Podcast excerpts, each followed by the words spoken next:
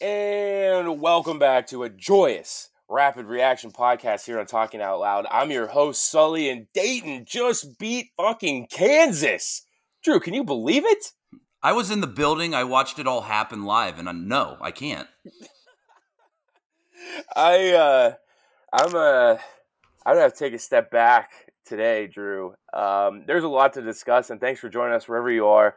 If you're in Florida, if you're plan on going to the game Sunday, if you're around Dayton, if you're driving home from a Thanksgiving holiday, we do appreciate you joining us for a half-hour Rapid Reaction podcast here on Talking Out Loud. Again, I'm your host, Sully, here with Drew, our on-site field correspondent who witnessed the carnage live yesterday down in Orlando. Lots to discuss. Dayton's a winner against Kansas. Just like everybody thought coming into this trip, baby. I have to say it again. Dayton is a winner against Kansas, 74-73 in the semifinals of the ESPN Events Invitational. They'll take on Belmont, 4 p.m. Eastern start on Sunday. We're recording this Saturday morning so that we can let the dust settle, get our wits about us a little bit, Drew. And there is a lot of stuff to discuss, but first and foremost, where we, of course, start the show is the buzzer beater from Mustafa Amzil. That took the Flyers over the top and got them the 74-73 win. Drew, before we get into like all of the things that happened in this game here today, one of the funniest things I think looking back on that whole sequence is, we come on here and we're like, well, with the game on the line, I don't necessarily think Anthony Grant's the guy you want drawing up the play. And of course, there was a lot of people yesterday, as they love to do, saying, look what Grant did. They got the shot off and won the game. And, went back and watched the ending again. And then I listened to the interview that David Jablonski did with Malachi Smith. And, of course, Malachi comes out and he said, well, we drew up a play for me. And if you read between the tea leaves, I don't think there was really a play that was necessarily drawn up. But I will give AG credit for this. I was sitting there and I said, well, with what we've seen today, just give Malachi Smith the ball and let him make a play. And that's exactly what they did, for better or for worse. So that was their, Swiss Army knife play. That was what they were going to accomplish, was just give him the ball. Now, obviously, the ending of that play is he drives to the lane. It gets blocked by McCormick, who is he's a force down low. That guy can get to the rim and alter some shots. But they block the shot. They push it out. And then, of course, madness ensues. Amzil takes the ball. It just puts a teardrop over an outstretched arm in front of him, goes in, and Dayton's a winner. If you haven't listened to the radio broadcast with Larry and Keith, I highly recommend it. Larry kind of sounded like a 12-year-old girl yelling. Keith was trying to describe the action as players were coming up to him and dapping him up and giving him high fives. It was just... it was one of those moments. I wish it didn't have to come after 3 home bye game losses, of course. But, Drew, there's, again, a lot to discuss today. What did you see on that last play? What was the feeling like in the arena? I'm sure that was one you'll remember for a while. Yep. Oh, yeah, for sure. And the play definitely was give the ball to Mally and get the fuck out the way. That was the play. Which was fine. But what I will say is where Grant had all the other players positioned on the play – was good. You had Weaver in the opposite corner, who actually comes wide open when you watch it back. You had Brea kind of floating around between the wings on the 3-point line. You had Kamara in the short corner, and then you had Amzil in the opposite corner. So I kind of liked where we were. We had it spread out enough where Mally had options, but everyone knew Mally was taking that ball to the rim and putting it up. There's no way he was not going to. And then on the shot, it's an incredible poise and awareness from Amzil. It's very easy to just get that ball and just throw it up.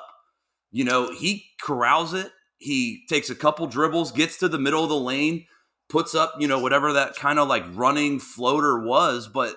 It was honestly, it was a lot of poise, and it was the best shot that Amzil probably could have gotten in that situation. And it was crazy. And the crazy thing about it was I was watching him in warmups, and he was kind of practicing that kind of shot. It's the floater. Yeah, just kind of like those weird one-footer floater shots. I was kind of like, when are you ever going to have to use that? Apparently, with two seconds. Apparently, with 2 seconds left in the game to beat the number 4 team in the country. Yeah, I guess that's why we love the game, right? The level of the unknown, and that when the game is on the line and all hell breaks loose, sometimes you get the ball to bounce your way. And on Saturday afternoon, Friday afternoon, I keep doing that. You know, we're in that Thanksgiving holiday where the days don't make any sense. But yeah, Friday afternoon, it was our time. And, you know, weirdest thing about it, obviously, the first shot of the game from Amzil from the field. He was 2 for 4 from the line, but that was his first shot from the field the entire game. And, you know, again, now that the dust is settled and we're actually doing this podcast, I mean, it's fair to go back, and we're going to talk about this at length, I think, as the season moves along. But my God, Drew, Amzil has been a shell of himself. I mean, he's not as effective defensively. He's not playing one-on-one on the offensive end and taking guys to the hoop. I mean, I haven't even really seen him pull up and be effective from the mid-range. He's kind of turned into this, like, spot-up shooter, and I just cannot believe the regression I've seen in the games from Amzil to this point. And it feels like a weird thing to be saying on a day when, you know, he drops in the game-winning shot and he's the hero, but to that point, I think all of us were kind of scratching our heads going, where has he been? What's he been doing? And why hasn't he been utilized more in this lineup? I think those are all questions that we don't really have answers to today, right? Well, I think the one answer that I might be able to give is that there's tape on him now. You know, when he came over last season, yeah. he came out of nowhere. No one really knew, you know, from Finland of all places too. So no one really knew what his game was or what his weaknesses are, what his strengths are, things like that. I think teams are like, he's on the scouting report now. So now he's got to adjust his game from what players and teams are trying to take away from him.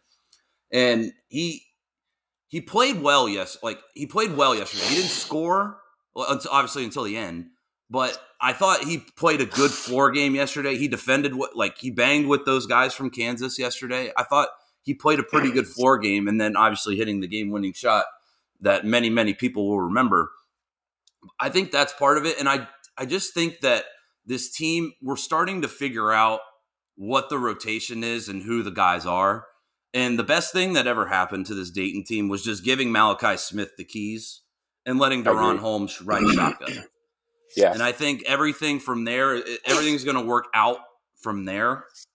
And I think Amzil will slowly but surely get it rolling a little bit. He's got to become a little bit more of a consistent knockdown shooter. When he sees the first one go in, that's when you know it's like, all right, Moose might be on tonight. But if he misses his first couple, it gets a little shaky, a little sticky. Yeah, yeah, it does. And like you said, the lineup is starting to shake out here. But you know, let's sit back up and set the scene here today, because I did see a lot of this on the interwebs. First and foremost, Dayton Twitter is back. It's fully back, Drew. It was as live as I've ever seen it yesterday. And if you're a person today, this morning, that has blown past enjoying the win, and you want to take your victory lap and do the I told you so thing, I'm going to have to tell you to stop, because you're a fucking moron. If you legitimately want to take a victory lap today, this morning, and tell people how right you were about the Dayton Flyers, and you knew all along that they were going to beat Kansas, you're a moron. And I need to lay that out. You're an absolute moron, because there was nothing indicating that Dayton was going to do this, given the first 4 games that we saw leading up to Orlando. So if your expectation was, yes, Dayton is capable of beating Miami and Kansas, that's fine. It just wasn't based in any reality that we had seen to that point. And so on days like this, I often have to reflect on like how we do the show and how we do the rapid reactions, because frankly, you know, I can't decide, Drew, if now after beating Kansas, I'm more upset about the 3 losses at home or less upset. Because if you do believe that this is the team Dayton is, They're capable of beating Kansas. They're capable of winning this tournament outright, which we'll find out about tomorrow, Sunday. If you believed all that, you can't also believe that they should have lost those three games at home. Those are very conflicting thoughts.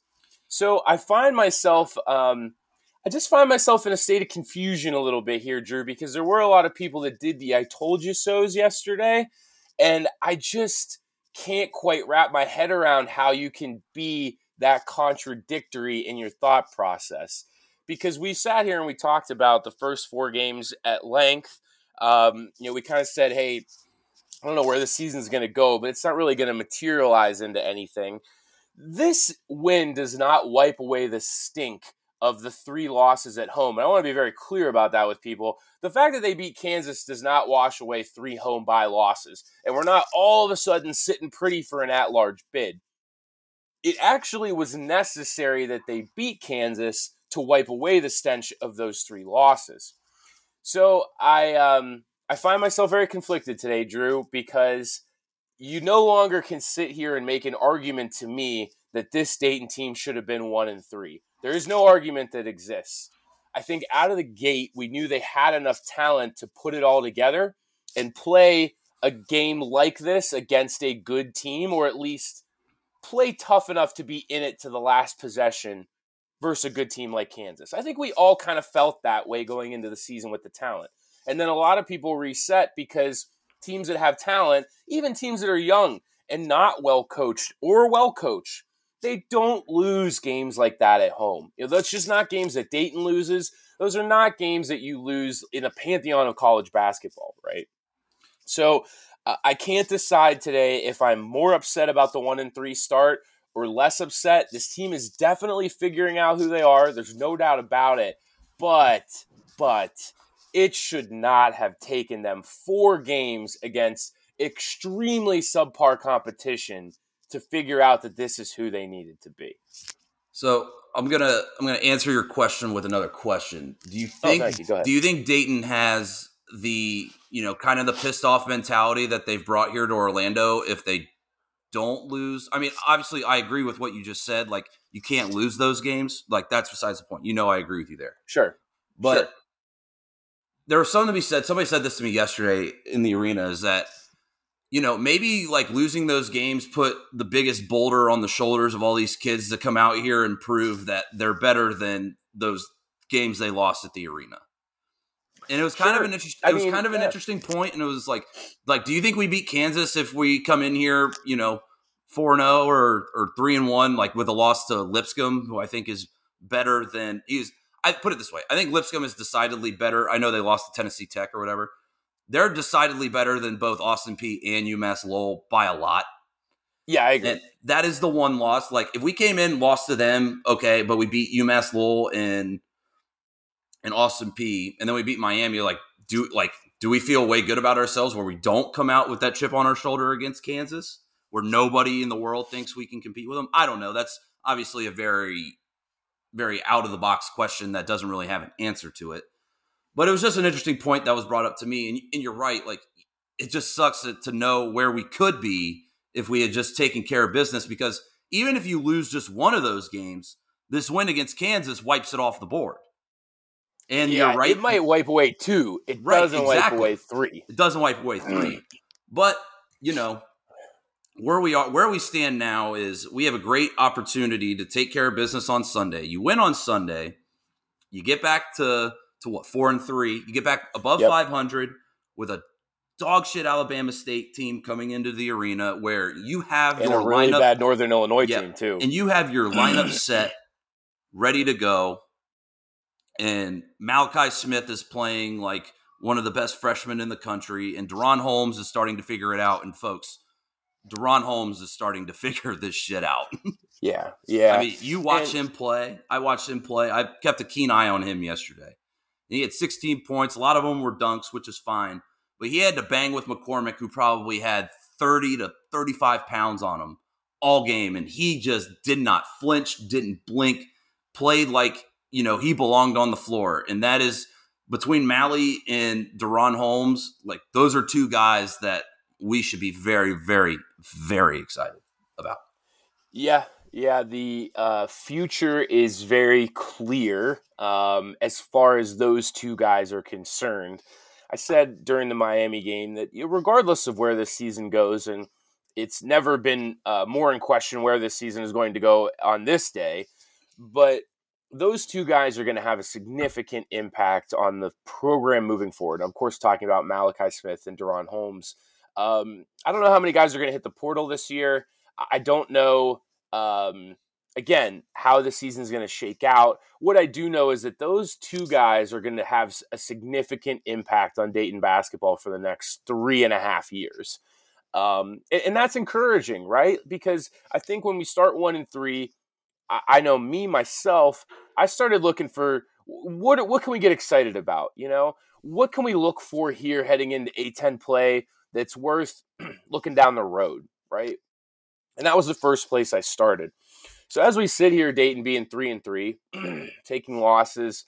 Again, first time since the mid-'90s that they've taken 3 losses to teams at home in the non-conference. Since the dark days of Jim O'Brien and Oliver Purnell when he first took over, mid-'90s. And then you have Dayton being their first top 5 opponent since the mid-'80s. It's like both of those things happening back-to-back could not be more unbelievable. I'm still trying to sit here and figure out how this happened. It's one of the most ridiculous, outrageous outcomes that I've ever seen following this program. And so we're sitting here today, Dayton's 3-3. Are they as bad as the 3 losses at home? Okay, no. We decidedly know that they're not as bad. They are definitively not as bad as those 3 losses. Are they as good as the teams that are going to beat Kansas going down the road, or are they as good as a lot of the other teams that Kansas will lose to this year? Probably not. As with all things in life, the truth is probably going to lay somewhere here in the middle for the Dayton Flyers. I can't help but be frustrated a little bit today that this team needed those 4 games to figure it out, and they needed to take 3 losses to do it. Does that, signify, or does that signal that they're a young team that needed to figure things out? Of course it does. Of course. But we're not talking about losing to a Big East opponent at home. We're not talking about losing to a Big 12 opponent or a Pac-12 opponent or an ACC opponent. I mean, we're talking about 200-plus Ken Palm teams. So again, if you want to make the argument that Dayton was figuring it out, you certainly have all the ammo to drive that point home at this juncture. But if we all were to agree they had all this talent coming into the game, I mean, it should not have taken them 4 games to figure it out. They shouldn't have dropped the 3 games at home. I think that much is clear. But who they are moving forward again is probably somewhere right in the middle because Drew, and this was the thing I wanted to discuss the most on the Rapid Reaction today, is that looking back on the game, and last night I remember sitting at home and thinking, how did that just happen? And one of the reasons I thought about that was Dayton didn't really play that well. Did you walk away from that game feeling like Dayton played like a good game? We were up. I believe we were up 5 with about 7 minutes to go. And I leaned over. I was sitting next to my dad at the game. I leaned over to my dad and I said, "Am I crazy, or are we not really playing all that well?" And he kind of looked at me. He looked at me, and then he kind of looked up and thought, and then he looked back and he goes, "You know what? You're kind of right. We really aren't playing that well." And when you look back at it, we were under 30% from 3. We turned the ball over 20 times. 20 times exactly. Yeah, 20 times exactly. We don't shoot a free throw in the second half. And we did out-rebound them, but we didn't. We did not play all that great, but we played well in pockets. And I'll say another thing. Kansas definitely left their foot off the gas. 100%. Yeah. The Braun kid, however you pronounce his last name, when he dunked it over Kamara and got that technical to put them up 15, and that was the worst thing that could have happened for Kansas, because from that point forward, Dayton outscored Kansas 44-30 the rest of the game. And I like to think that he kind of pissed us off. He kind of woke us up a little bit. And I think that locker room, I think they kind of galvanized themselves in the locker room, and they came out and it was 14-4 right out of the gates of halftime, and we got that game tied. And when you get the game close like that, and all you have to do is hang around, that's when you get moments like what happened at the end of the game.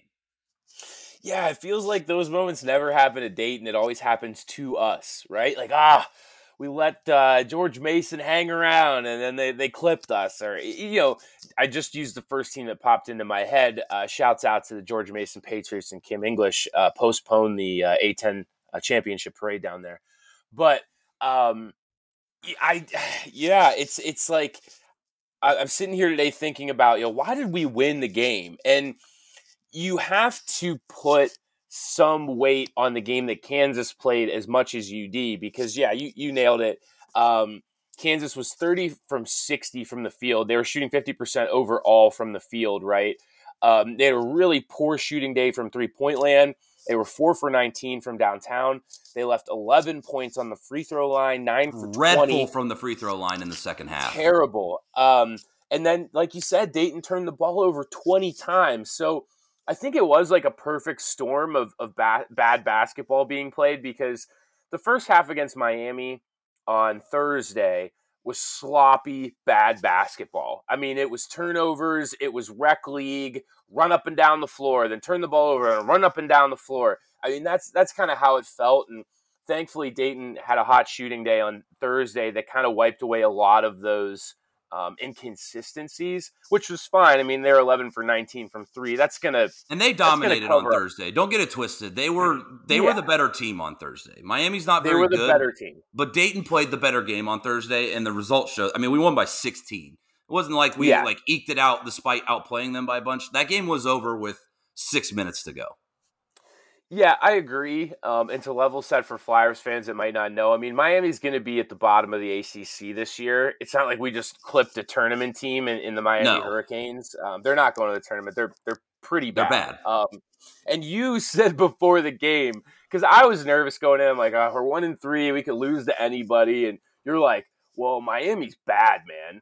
And I took a second and I go, well, we just lost to Austin Peay. So, I mean, it didn't matter. It did not matter. So, and my thing was like, it wasn't necessarily that we were going to win and like win handily like we did, but it was the amount of text messages and people were like, Miami -5 is like free money, right? I was just trying to tell anyone who would listen to me, no, absolutely not. No, they are bad. They are a bad basketball team. And I just tried to tell anyone who would listen, and no one would listen to me. No, I didn't listen. I was like, how bad could they be? And then I think I texted you. I texted you around halftime, and I was like, all right, like Drew tried to tell me, like, this team stinks, dude. But again, we stunk. You know, it's like, okay, yes, Miami stinks, but no one walking into that game could have made an argument to the contrary of Dayton stinking. Like, they stunk. They were 1-3. It was what it was. But, like I said, they dominated on Thursday. Hot shooting day helped a lot. And so when you went into the Kansas game today, I think the general feeling around the fan base was, just keep it close, let's see what happens. And that's exactly what transpired, right? Like, Dayton just did enough. They didn't they never really were comfortable. I don't think they really played like a sound game. And they hung around like despite themselves, right? 12 possessions going down the line towards the end of the game. The last 12 possessions of the game, Dayton turned the ball over 6 times. I had a couple former players text me last night, and they said, I can't ever remember us winning a game when we turned the ball over on 50% of our possessions in the second half. Going down towards, I think it was like the last 7 minutes, which would have been 12 possessions, something around there. But I honestly was in disbelief of that, how sloppy the Flyers were again. And it wasn't even like they had that great of a shooting day. I mean, from 3-point land, you said it, they were 5 for 17. The numbers improved inside the arc, which is something that I really wanted to see, as far as, if Dayton is going to win games moving forward, I think we know the formula now. They have to get the ball into the paint. They have to establish a presence down there so that they can get easy buckets. And then the open shots will present themselves afterwards. But they were 24 for 38 down low. And, to give people some perspective, I mean, in one of the games that we lost, I can pick Lipscomb specifically, the Flyers were like under 50%, in some of those losses at the arena. So my big thing going into this game was I needed to see how Dayton could effectively get the ball into the paint and get those easy buckets because it would open up spacing on the floor. And that's exactly what happened. But you have to keep scratching your head at like, how did this happen? You turned the ball over 20 times, and it really felt like Dayton was like trying to give the game away. And I turned to the people that I was with yesterday, and they're like, man, these guys are playing bad with the lead here. And I said, yeah, this is kind of the youth showing through. And if I may, Drew, yesterday was the youth showing through in a very predictable manner. The three losses at home is not something that I would call predictable from a young team. Usually we've seen Dayton teams that would take those games down to the wire. They figure out a way to win. You live another day. Those things are very unpredictable. What was predictable to me was that a young team like Dayton, again, guys with 1 and 2 years experience, had Kansas against the ropes, and then they not that they let their foot off the gas, but they got sloppy. They weren't paying attention to the details, and they kind of got away from the game plan that they wanted to run. If you want to say teams are young, that is typically something that you point to, is that they don't have the killer instinct. They can't finish games out when they have teams against the ropes. And the fact that they figured out a way to win, I think, was the most valuable asset that they can take away from this game because, just like we said, right, they didn't play their best game, far from it, and they still figured out how to beat one of the better teams in the country. Yep, it's belief. It instills belief in what we're trying to do. And the thing with young teams is they're so maddening to follow because you'll lose games like we have this season, but then you play a team like Kansas and these kids don't know any better. It's like, yeah, okay, that says Kansas on their jersey, but we're still going to go out and play with them. And I think the player who I specifically want to shout out on this is Elijah Weaver. He was 4 for 7 yesterday, 3 of 6 from 3, 3 of 4 from the line, 4 rebounds, 2 assists, 14 points. A player like Weaver, and I think one of the best traits, and it's also one of his most maddening traits that he has, is that he's just so irrationally confident. And when you play these teams that are objectively better than you are, those guys who are irrationally confident are almost worth their weight in gold if they get it going. And he kind of did. Yeah. He buried a couple of big threes yesterday, like right at the beginning of the second half. And I think Elijah Weaver had his fist clenched for 15 of the 20 minutes of the second half. He looked like he wanted to punch a brick wall, and he wanted to win so bad. You could see it. And it was seeping through everyone else on the team. Mally, DaRon, Kamara, it was just seeping through everyone else on the team. And Weaver's going to drive you mad this year. It's going to happen. It's already happened. He's going to drive you mad. But then there's going to come these games where he's just so irrationally confident and he gets it going that he just brings so much to the table. And I thought he played a very, very – I thought it was the best game Elijah Weaver's played in a Dayton uniform yesterday. It really did. It's probably close to it. You nailed it. It's that irrational confidence that is going to be tough to watch. And I said when we were watching the first couple of games, he's going to win some games for Dayton. He's probably going to lose some games for Dayton. The way that he shoots, the way that he goes to the bucket, the way that we called it, hero ball, the way that he plays the game, there's going to be some games that are going to live and die by Elijah Weaver. We've kind of accepted that fate. But you hit on it. It was the belief thing, and I think that's where we started the show, and I do want to come all the way back around to it. I get all the time that people are like, well, you can't tell me how to feel as a fan. And I'm like, you know what? You're absolutely right. I cannot tell you how to feel as a fan, especially when we're 1-3. I'm typically just going to be realistic and say, hey, I don't think this team's any good. I don't think they're going anywhere. That's rooted in realism to me, okay? You said the word believe. Okay, well, there's a lot of people that believed the Flyers were better than that. And God love them, there was just nothing in the real world that was pointing to the fact that Dayton was a better team. It was basically just the belief of the fans, right? They said, well, just believe. And I'm like, well, I don't have anything to believe right now, so how I feel is that I haven't seen anything to tell me to believe in them. So I think what this team had to do and what they did do on Friday against Kansas is that they made more people believe that they're capable of winning games and beating good teams. And I think that's why I kind of find myself today thinking about the people that did believe that this team could do this, even though it wasn't rooted in reality. And then the people like ourselves that kind of had written them off, and not, I guess written them off is tough because we're still going to be here, watch the games, do the podcast, follow the team. But we had kind of resigned ourselves to the fact that this season really wasn't going to go anywhere. And I don't necessarily believe that this is a galvanizing win where the Flyers are going to rattle off 20 and get to the tournament. I don't think it's that. I think it was, a one-off performance that went our way, as the ball sometimes does bounce in college basketball. But the team gave more people a reason to believe that this season is worth sticking around for. And that is as valuable in Dayton as anything else right now, because we were kind of staring down the barrel of a really long season to follow. And whether it was the rotation or guys playing with one another, or realizing the kind of effort and focus it takes to play at this level, whatever it was, I don't know. They put enough of those pieces together against one of the best teams in the country so that we can sit here today and say, hey, maybe this season will be entertaining even if it doesn't go to the tournament. And while I don't want to sit here and make excuses, because that's not the expectation that we have for the program, like we should be playing for NCAA tournament bids, I don't think that's realistic yet. But if we're all going to agree we're not going to play for a tournament bid with the level of talent on this team, we can at least have some things to look forward to and some things to be excited about. And they definitely gave that to us, Drew, didn't they? They did. And you know what?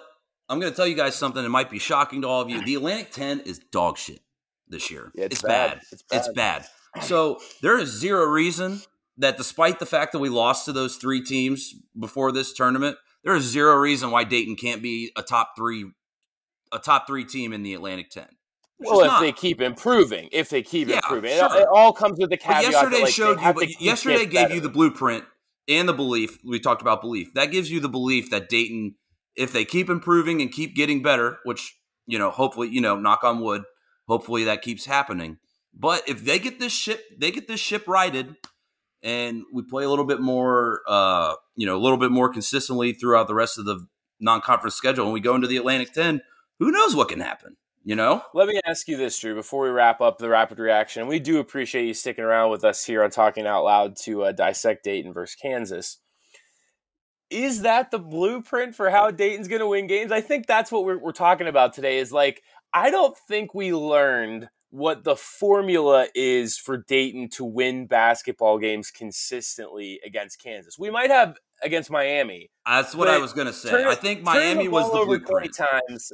Yeah, and I think you see where I'm going with this. Yeah. Turn the ball over 20 times, 6 turnovers in the last 12 possessions, shooting poorly from 3, letting Kansas's 2 best players go for 38 together. That is not really the blueprint that's going to win our games consistently. So, what do we take away from this? That, I guess that's what you can do for final thoughts tonight. What do we take away from this game now that we have kind of laid out? It hasn't washed away the stink of the losses. We do have a lot more opportunity in the non-con. Everything would have to fall their way for them to get back into that consideration. I'll put that down the road for another podcast. But, what do we take away from this game here against Kansas and what we just saw in the first 2 days of this tournament? I think your takeaway is that the Miami game gave you the blueprint on how Dayton can win a lot of basketball games this season.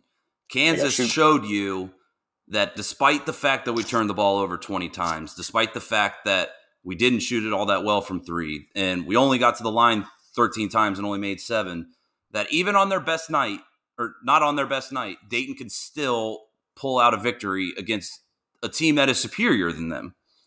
And when that happens, it's hard to explain, but when you're on the team, what that can do for your confidence moving forward, and with the blueprint on top of it, I think that is a combination of factors that could ultimately lead to a lot of steady improvement. And if Dayton, and now the challenge here is, I'm glad that Dayton had Saturday off, because the challenge now is to go out on Sunday and play a Belmont team that, for all intents and purposes, I think is a fairly evenly matched up team as, to us. It's to go out on Sunday and take care of business and win. How can you react after a game like that? That's the next step. That's the next hurdle. That's the next thing I want to see from this team. Because if they do that, then we'll have three distinct improvability moments from this tournament. The blueprint to win, the grit to never give up and to hang around and stay in a game, and then the ability to close. Those are the three things that if we take that away from this tournament, there's no saying what could happen the rest of the way. Yeah. And today's cool because we do get to have a little bit of optimism. We get to look forward to the game on Sunday, where I don't think a ton of people were looking forward to watching basketball for Dayton this holiday weekend. And now all of a sudden, we got a game to look forward to. Dayton and Belmont, two programs that have never met before. In case you're not aware, Belmont's been around Division I since 2000. You might remember them from a couple of years ago. They had a few good teams that were running through. I believe they were in the OVC back in those days, and now they've moved to the Atlantic Sun Conference. Dayton's already taken one loss in the Atlantic Sun to Lipscomb, so they're going to try to avoid going 0-2 versus the Atlantic Sun. Again, game time tip-off is at 4 p.m. Eastern in Orlando to finish off the ESPN Events Invitational, and then the Flyers will come back home to play a bad, terrible, very bad Alabama State team at home, and then another very bad team in Northern Illinois at home the following Saturday. So, Drew, I think you said it well. We get to kind of enjoy a house money game on Sunday, a very winnable game, a game that I think a lot of people will expect to win because the pendulum has flipped the other way on us a little bit here over the last 48 hours. I think I'm back to being at least a little bit exhilarated because only Dayton fans could go from we suck, we lost to Austin Peay to we're going back to the dance in like a 48-hour stretch. I'm certainly not willing to do that right now. Like I said, the truth of the Flyers is, like everything in life, is probably somewhere in the middle at this point. Where it is in the middle, I think that's what we need to find out. I think that's what's intriguing. And I think the Kansas game today and listening to Larry's reaction on WHIO, it brought me back to a conversation we had on this show in September, me and Larry, when he said, we watch sports because it is the unknown. We get to watch the unknown happen right in front of our faces. And that is exactly what we got to do on Friday. The unknown was Dayton playing Kansas. We thought we knew what the outcome was going to be. I think a couple of people who predict that Dayton's going to win every game probably thought they were going to beat Kansas. And they'll continue to think Dayton is going to win every game because that's the kind of fans they are. God bless you all.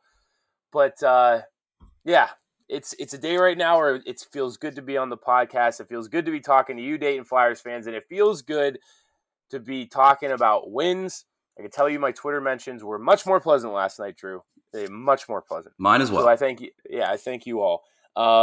What are you doing? All right. As we wrap up, you're down in Orlando. You get to go see one more game. You hitting the links today? What's the situation? I'll say I got a tee time in about an hour and 10 minutes. All right. Well, we got to get you to it.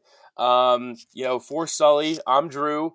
We truly enjoy, I think I can speak for you and say we truly enjoy bringing you this Rapid Reaction podcast, right? Indeed. Yeah, we did. All right. Well, until next time, we'll be back on Monday. We'll be talking to Brooks Hall this week about the entire weekend. We'll get into it. This is just a rapid reaction. It's, how we do it. We get on, we talk about the games, and then we move right along. And we will move on to Dayton playing Belmont on Sunday for all the marbles, if you want to go down that road. All the marbles, the ESPN Invitational. Two rules until the next time. You wear red, be loud, and we'll catch you then.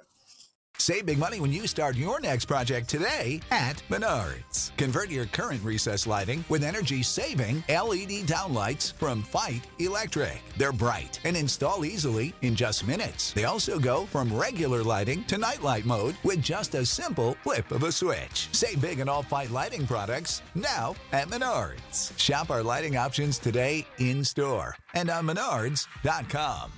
Save